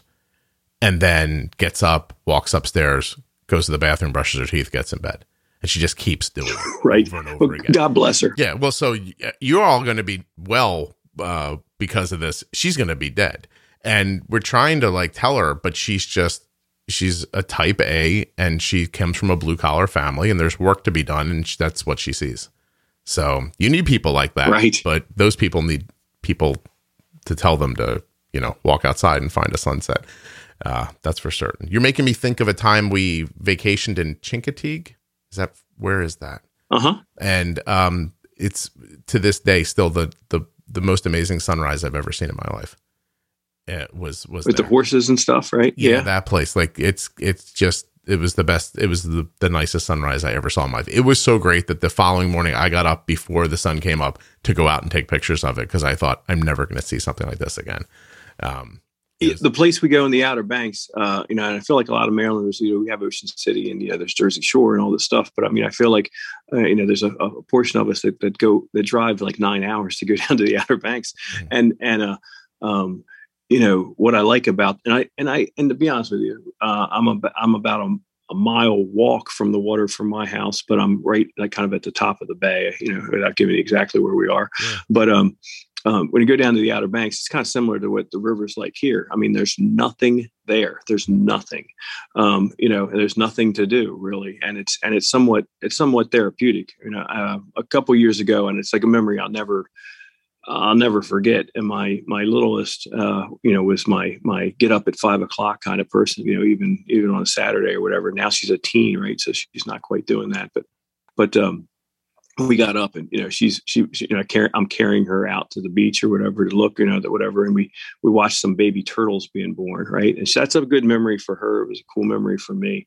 Um, and and there's not enough of that in the world right? It's all yeah. it's all about uh, you know like I got to do this. I got to get the milk today. I got to remember to run to this and I got to remember to call that person back. And you know everything's tracked on your phone you're just running around you get up and look at your phone right away. Like, it's not enough looking at baby sea turtles being born. My, I think my life was like that before the autoimmune stuff started in the family. Like I, like I, you'll get to a part in the book where I just talk about going to the zoo and just sitting and watching the, I think the tigers eat with my son when he was little. And yeah, you sound like you were. I mean, not that you're not now, but sound like you were amazing. You know, uh, uh, stay-at-home dad, right? And, and you know, I, I think that uh, there's not enough credit given to stay-at-home moms or stay-at-home dads. You know, um, like like they they just sit around and do nothing right? And some of them do i suppose but but i mean that's a job. That's a real job. You know kudos to everybody that does it. If you do it right it's the best thing you'll ever do. But at some point when stuff starts getting piled on you and then you have to start prioritizing you'd be surprised how quickly going to the zoo to watch the lions eat uh, starts falling on your list when you're like, uh, instead, what if I figured out how not to kill Arden? Because, you know, in the beginning when she's just using a meter and we're injecting insulin and there's no CGMs and all that stuff, I always just felt like she was on the end of a of a giant yo-yo and I was throwing her towards like right. death and then yanking her back and then it was she was going back down and I just spent my whole day just yanking her back is what it felt like. Um, to your earlier point that um, people who do this still without technology like this probably still feel like that most of the time. And it's uh not a great yeah i know this this whole thing's going to be interrupted like six or seven times with commercials which i say kudos to them but i'm just going to say again that you know diabetic type 1 type 2 get yourself a cgm and get yourself the the g6 right? Because or the 7 or whatever is next because you know, I, I know some of the other ones are starting to do it now, but I can't imagine the point of sticking that thing on your arm and not having it actually read every five minutes automatically. The ones that you have to like manually go and do it, that seems pointless too. Yeah. I mean, the the G6, I can tell you, uh, I've got it set up with with Sugarmate. I don't think you talk about this too much, but I got it set up with Sugarmate, and and it's set up to call my dad, um, you know, in the evening time. Yeah over the overnight and it set i'm sorry set up to call me and set up to text my dad so you know there's been a couple times where i've slept through the phone call but nine times out of ten the phone call wakes me up mm-hmm. and it gives me a warm warning that i'm starting to plummet you know and if i sleep through that you know uh, you know, he he he's like calling me trying to figure out why it's you know saying 45 or something, right? Right. So so I think that that you know, especially if you especially if you're doing it on your own, like if you don't if you're if you're not the dad taking care of the kid or whatever. I mean, you know, um, those lows, particularly those midnight lows, are are uh, are scary, and and uh, you know, how do you even know if you're pricking yourself after every meal when you get up in the morning if you're having one? Like, how do you even know? Well, I guess one day you just fall over or something, right? I mean, uh, I, I think, and I was saying this, I bought a little bit of stock in, in um, Dexcom, and I'm hoping that uh, you know it, it, pays off dividends at some point when I, you know, after I get done saying this. But I I listened to the uh, CEO talk to you a couple times and stuff, and I and I feel like they're pushing to get these things worn in hospitals, and I feel like they're just as valuable in a hospital, if not more, than like a heart monitor and stuff. I mean, you know, and it's easy, right? You know, yeah. it, it, has that remote reporting. So why isn't everybody in the hospital just getting slapped with one, whether it's laying there, you know, recovering or dying or whatever they're doing? Why don't they have a glucose monitor on all the time? I always think it's interesting that, you know, you have a problem with your heart and you leave with a heart monitor. You have a problem with your pancreas and they're like, we have a monitor for that, but nah, see ya. And, you know, it's just, it's not required. It's a take this pen, thing. stick yourself. Yeah. Hey, listen, if you feel dizzy, try to eat something before you pass out. Good luck. Like I, that's a yeah, weird. Yeah. Yeah. Well, it's money. You know what I mean? It's it's insurance and all that stuff. But I I feel. Listen, I I have managed a, a child's diabetes without that stuff, and I've managed it with it, and it's a lot easier with it. Um, and you, you I agree. More, you can be yeah. more successful more frequently.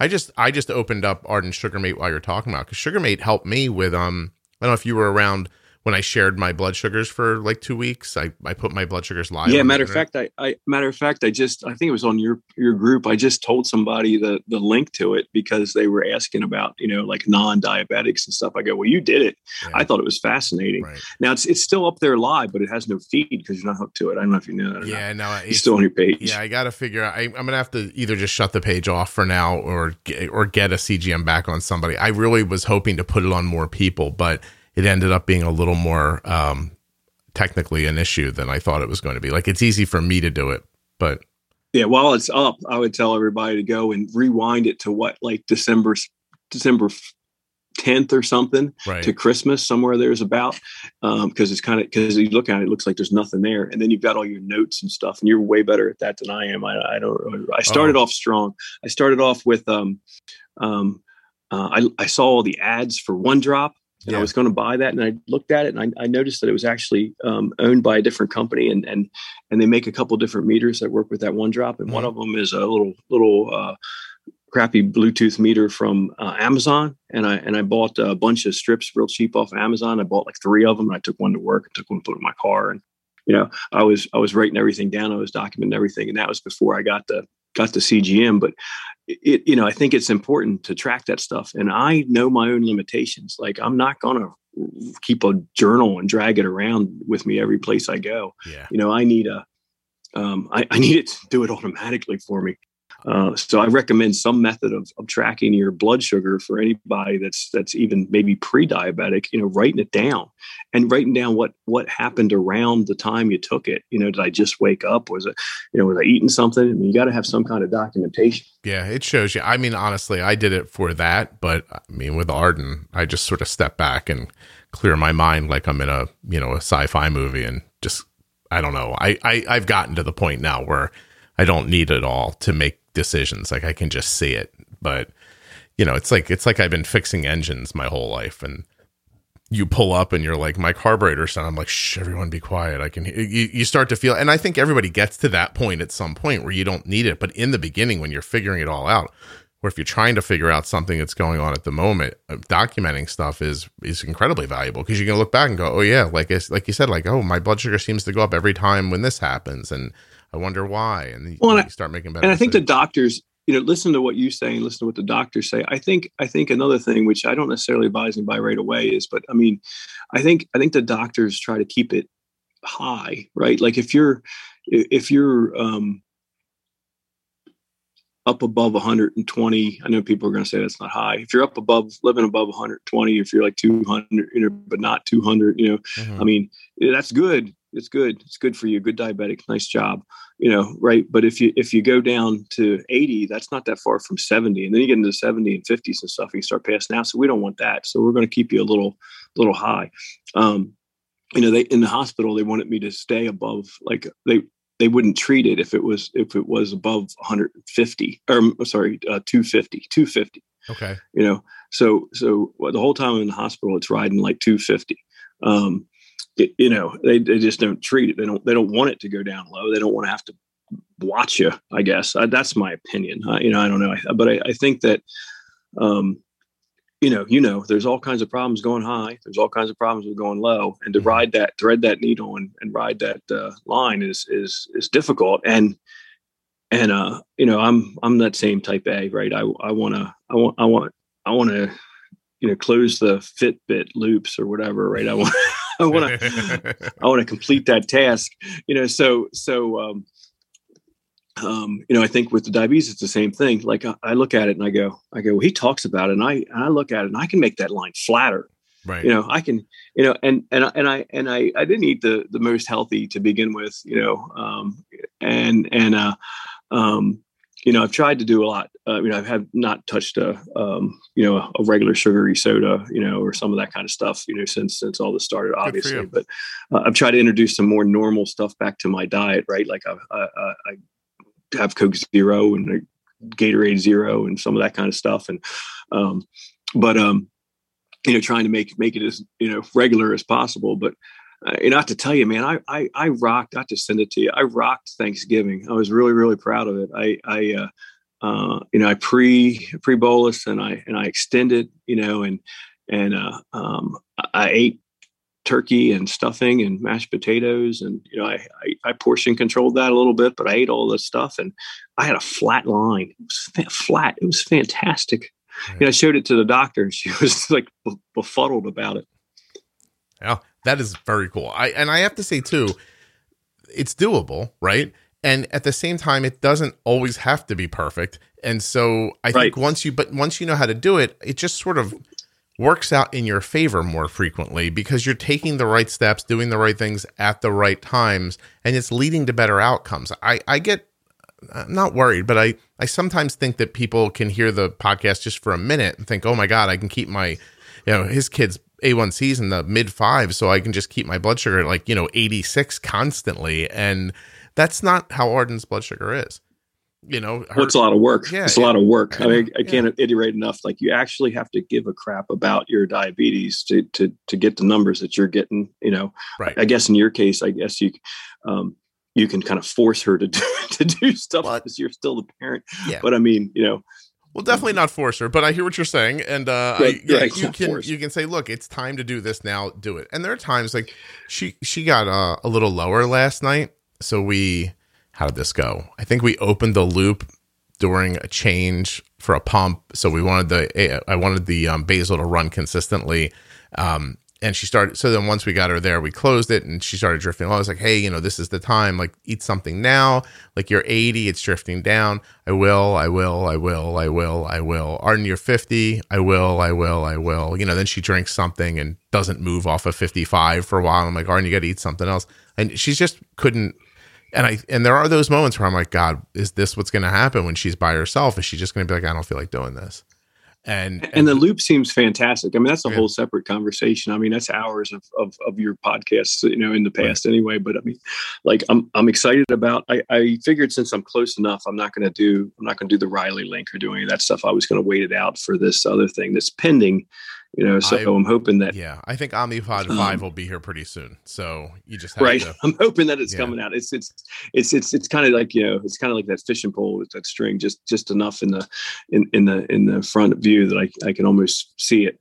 But um yeah and then and then there's two different versions of that right there's there's the there's the horizon and then there's the one that's actually going to work with the um um, Tidepool and yeah. and and I'm I'm leaning towards that one because I have an iPhone, right? So yep. you got to make all this technology mesh together. It's a very cool thing that Omnipod did is that they said, look, we're going to put out an algorithm and we're going to let our pump work with Tidepool's algorithm as well. Like that is just that's Uh, uh, that's cool. It's it's just it gives you more options, and it also helps. Dexcom seems the same way, right? Like Dexcom's sharing everything. They have a lot of board for business agreements. Yeah, because you could listen. You get Omnipod five when it comes out, which shouldn't be long now. I mean, there's there's one that Tandem makes. You know, Medtronic's going to put out a new one. I I think that I think the goal here with algorithm based pumping is get it out, prove to the FDA how it works, and then start ratcheting down on on blood sugar goals. Because they're still going to like some of these things are still going to have blood sugar goals of like 110 and so you're going to need to you know if that's not okay with you but you still want to use the algorithm i'm hoping there's a way that you can sort of mess with the settings a little bit to get you know steady at a lower number. But once you show right. the F, once they can show the FDA some real data from people using it, they can say, all right, look, like you know, if we just make the let them change the goal lower, nothing's going to change, and then you'll see a, a year or two from now, that'll happen in my opinion. And then you know then that's it. Then we're off to the races. Then people who want to be in the fives and people who just want to be in the sixes can both wear these algorithms. Because right now just the way the algorithms are at the moment you take most people with type 1 diabetes who are living with 7 8 9 10 11 12 a1cs and you slap this algorithm on them they suddenly get immensely more healthy and that's and to be able to impact the masses like that is a huge thing.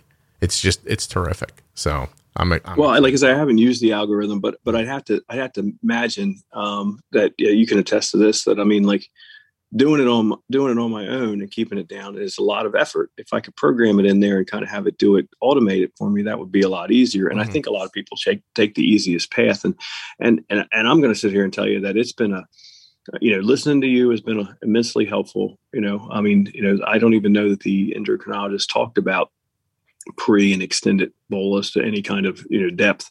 Um, I've certainly talked to them about it, but yeah. but uh, um, you know, it's a lot of work. It's a lot of work, and if people don't want to put the work in, you know, they're going to get the results that they get without putting the work in. That's yeah. that's how that goes. That's just how it is. Without, it's just like almost everything else in life, and yeah. and uh, I've been trying to put the work in for this. You know, it's uh, it's a new thing for me, and and and uh, I like gadgets, right? I mean, so it's kind of cool. I've got the watch, and I've got the thing stabbing me in the arm, and I've got the pump, and the, you, know, you know, like it's I kind of feel like a robot or something. Yeah. Dude, I, I'm glad you're in the Facebook group because I want to be able to keep up with all the other stuff that's going on with you, and and try to try to see if we can't like I, I'm just really interested to see where this goes. Like I can see you coming back on like two years from now and updating me on everything that happened. I think that would be kind of incredible because you just got dropped into the middle of a ton of health issues in just the snap of your fingers. And you have a great attitude, which is uh which is laudable because like you said, it, it can be very natural to have depression issues after heart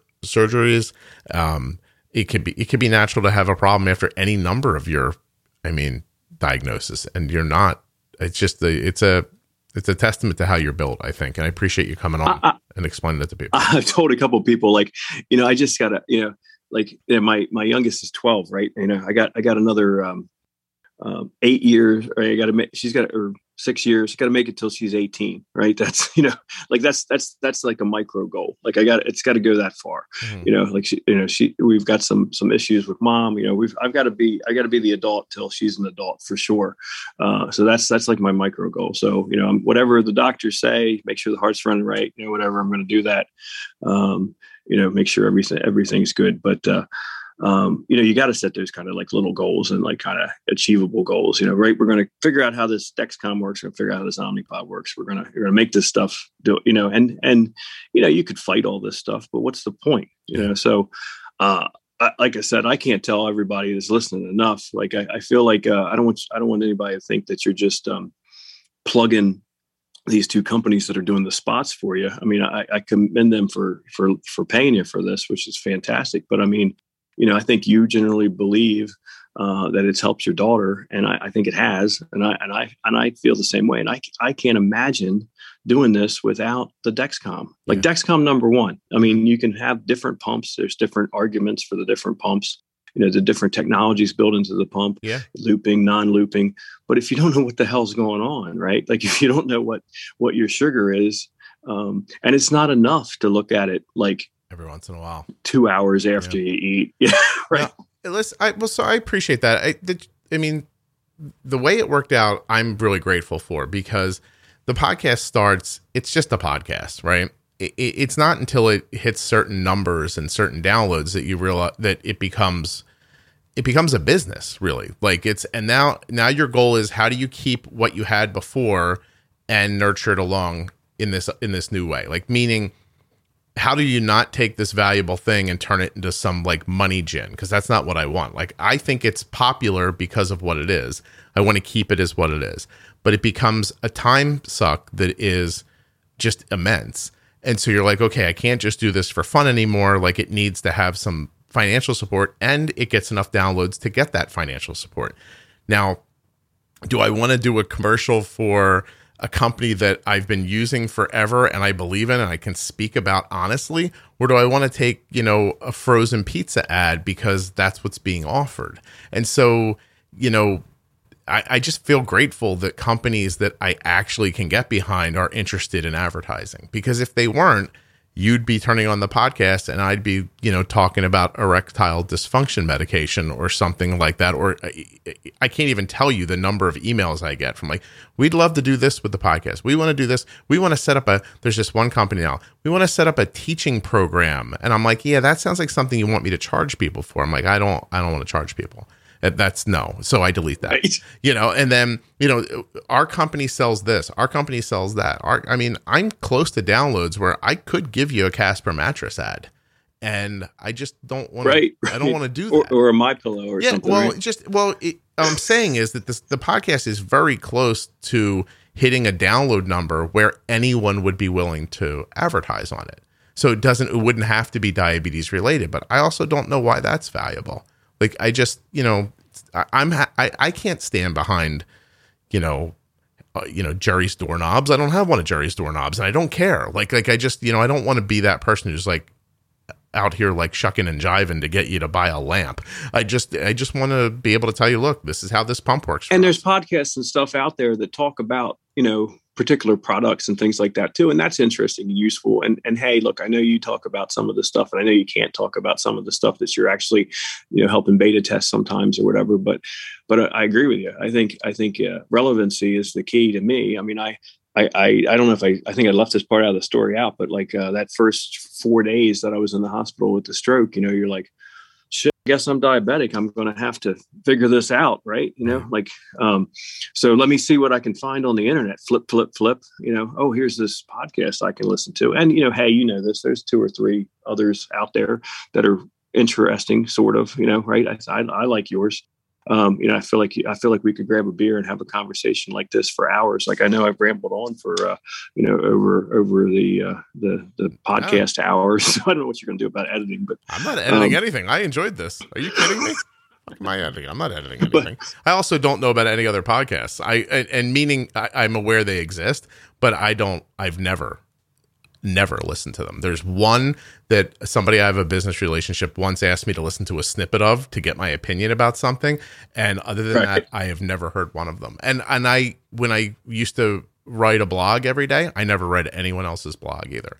And I still don't. Well, well don't, don't want to be. Don't I don't want to be. Imp- yeah, I don't want to be influenced by thing. what other people are think. Like I just, you know, this this is working for me. I don't, and and I get my and I get my outside information from people I talk to, and so and, and you know what too yes, I don't talk about tandem, you know, pumps on here very often, but I've also never used a tandem pump. But when someone comes on that right. uses a tandem pump, I don't tell them not to talk about it. They talk about it. Like I just, you know, I can only right. speak from my perspective. That's, you know. Yeah, and I think that's what that's what makes it relevant. That's what makes it relevant to me. Yeah. Like I'm like, well, well, you know, he's making that work with his daughter, and that seems like a good thing to try. And I like, you know, hey, I tell you, the Omnipod's great. I mean, I'm not I'm not uh, I'm not going to tell you that I'm like a super athletic person or whatever, right? But mm-hmm. I mean, like we you know we recreate around the water. You know, we have a pool. You know, like I said, we went down to the beach. Um, you know, to me, it seems like, and I know people will say that the IQ and some of the different stuff, but to me, it seems like you know, having this thing you just stick on and it, it, it, puts the cannula in all by itself and stuff, and you wear it for three days and you throw it away, yep. um, versus having to worry about breaking a pump that you only get insurance to pay for every every four years or something. Um, it just seems better you know, in so many different ways. I mean, uh, I've had a couple of these guys go bad. I'm not going to tell you that they're perfect, but I will say that, you know, you call up Omnipod and you're like, you know, I had one that didn't didn't fire up right. I had one that, you know, whatever happened to it, you know, and they're like, okay, and, and they send you a new one. one. Yeah, right? look, look, look I, I, my daughter's not wearing an Omnipod because they buy ads. They buy ads because my daughter's been wearing an Omnipod for a really long time, and you know, I'm a proponent of it. So it's just, I mean, that's obvious, right? And that pump right. to me, the tubeless nature of the Omnipod to me is game changer. And if if my daughter needs to, you know, live an extra six months without control IQ, and Tandem's got it, but Tandem's got it on a tube pump. Omnipod will have it. It's going to be here soon. And we, just live in such a consumer world where everybody just wants everything to be like so immediate. And I understand that desire, but I, I have a long game here. Like I'm not giving up tubeless to get another year of something that I'm going to have anyway. Like it just, it, it didn't make a big enough difference to me. Now, you might have a situation where that's not true for you, or you might put an Omnipod on and freaking hate it. I don't care. If you do, get a different pump. Like, I mean, Omnipod wouldn't even care. If there was someone from Omnipod on here right now and I said, hey, when somebody uses your pump, if they don't like it, should they just keep using it? They'd say, no, there are other pumps. They should try a different one. Like, it just, it's not. No, no. You know what I mean? And you've said this before. You've said this before, but like, hey, you know what? You call Omnipod Day, they'll send you a free sample. You stick it on your body, see how you like it. I mean, it doesn't right. have the doesn't have the needle in it or whatever, but I mean, you can wear it, you know. Yeah. And and I think I think I, I I did that. I got some yeah, I got some information. I went to the um, the endocrinologist, like educated, like I want this thing. Can you make me? Ha- can you get me this thing? I know I need a script for this thing, but I think this thing would be what would help me. Right. You know, and and and you have to be your own advocate for this kind of stuff. You really do. I mean, you you know, your daughter's lucky to have have you um, and your wife to to be advocates, you know, and and know about this technology and stay up on it because because there's a lot of different stuff. And and and in the last what decade or something right there's a lot of different stuff coming on the market. I mean like you said you were doing all this stuff um, you know when she was little and and and a tubeless pump wasn't even the thing you know i mean you guys have had that what the most of her most of the time it's been the available? maybe the whole time well i don't know if it's the entire time it's been available but i can tell you that the day and i have to go in a minute uh, josh i'm sorry but the day that we went to, no to, her hospital to look at a pump. Like there was a pump day where you could go down and check them all out. I've told this before, but I'll tell you in 30 seconds the absolute honest to God's truth. There's conference tables around the perimeter of the room. In the middle of the room, all the pumps are set up like on display. And in the back of a fairly large room in this like kind of like misshapen corner, there was a small table and someone had flung the Omnipod onto it like like it was like they walked to the table to put it there, but got five feet away from the table and was just like, ah, screw it, and tossed it against the wall and it bounced on the table. They did not even put it out with the other pumps. So it's the Animas Ping and whatever else was available back then, all like, you know, with heavenly light shown on it so you could pick through it. Oh, yeah. It's very boring looking, right? right. It's just a little it, well, square. It, well, eh, so I'm walking around the room and I, I get a nurse practitioner and I say, hey, what's this one? She goes, you don't want that. And I was like, why? And she goes, Well, your daughter's too lean for it. And I was like, what do you mean? She goes, oh, she's too lean, cannula, too lean. You know, just try this one. And I was like, well, this one, like, am I right to understand? Like, this is the whole pump? Like, there's no tubes? And she goes, yeah, yeah, you don't want that. She pushed me so hard. And I said, well, listen, I went back to my wife and I said, this looks right to me. I said, this looks futuristic. I, and I, and I kind of mused at the time, if they make updates to it, it's not like they're going to make 7,000 versions of this pump. Like they're going to keep updating. You're going to keep getting the new one. Like I, this makes sense to me. There's no tubing. Like, look at this. So we tried it. It was great for us. It was great for Arden. Two years later, the endocrinologist pulls me aside after an appointment to, to apologize. I know we pushed you away from the Omnipod. We wanted to explain that back then we didn't have any experience with it. We didn't want you using a pump we didn't know how to support. So it wasn't about my daughter right. being lean. That was just bullshit. Oh, right. Great. So, uh, you know, so she then she said, I want you to know we are now prescribing Omnipods out of this practice because of Arden's success with it. And it's a big hospital on the East Coast. And so it just takes somebody, you know, that's how long I've been with it. I've been with it since Omnipod was trash to a nurse practitioner because they didn't understand it. And I just took a leap because it made sense to me. And it still makes the same sense to me today. And I have said this openly to the people that I work with at Omnipod. If somebody comes out with something better than this, I can't tell you I won't try it. Like, like, so keep innovating, keep doing good things because, you know, I, I, I want, I want Omnipod to succeed. I want my daughter to succeed. If someone else comes along and does something else, then I mean, I'm foolish if I don't look. So you got to keep being, you know, got to stay with this, you know, and keep and keep working at it. And they are. They're a little behind right now. Um, on on algorithm, but they're about to catch right up real quick. So yeah, and I have to say I, am yeah. not a big fan of, of carrying around this other thing, right? Like Dexcom's got Dexcom's got an app that you know you can function the Dexcom with, and right. you don't really need to carry around their thing. And then Omnipod, you know, there's no controls on it, which is fantastic. But then you got to carry around their thing, and I can't tell you, I, I, I've got it uh, hooked to a a, um, a tile, uh, you know, thing. And mm-hmm. but I've I've left it at work before, right? And I'm like a I'm like a 40 minute drive from from work, oh and you get about halfway home, you're like, crap, I need that for dinner. I gotta go back. you know, well, I, go back I would it. think that this probably the only thing standing between you and not having to worry about that is the FDA about phone control. And I, I do. That's know, what I understand. Yeah, Omnipod's uh, CEO has talked about the desire to get to phone control. So hopefully that comes too, because I don't think they want to be making PDMs either. I don't think that's the business they want to be in. So right, you, know, if you, can, you can tell it's an old phone, right? You know what they're doing with it. They're just doing their best to just make something work. Yeah, they took they took uh, basically like Android phones that are blanked out that have nothing on them, and they've made them you know into the PDMs, and that, that's not the that's not the business they're trying to be in. So I would assume that the minute phone control is reasonable and is going to get through the FDA, you're going to see it.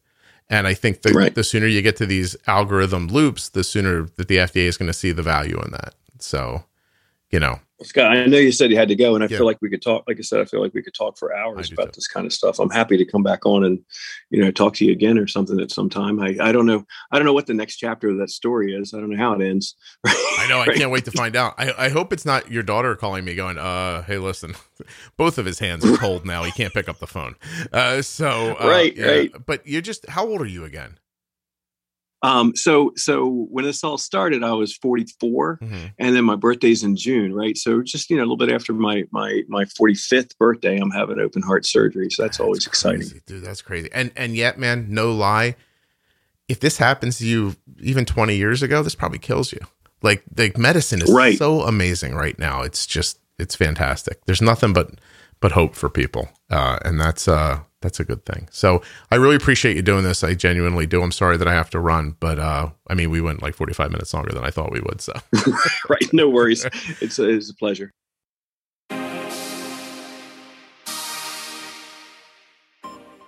Huge thanks to Josh for coming on and sharing all this. It's an amazing and uh, crazy story, and I'm really thrilled that he was willing to share it with you.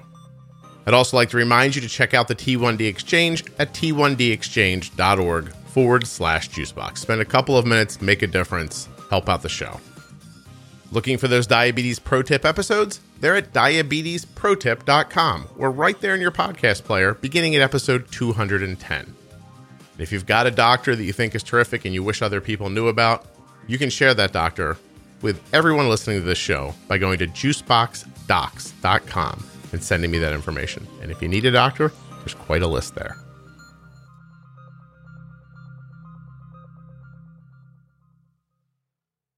Whenever I mention links, don't forget that right there in your podcast player, there are show notes and the links are there. If you can't find them there or you're listening online, they're also available at juiceboxpodcast.com. Thank you for listening. Thank you for sharing the show with others. Please subscribe in a podcast app. I will see you soon.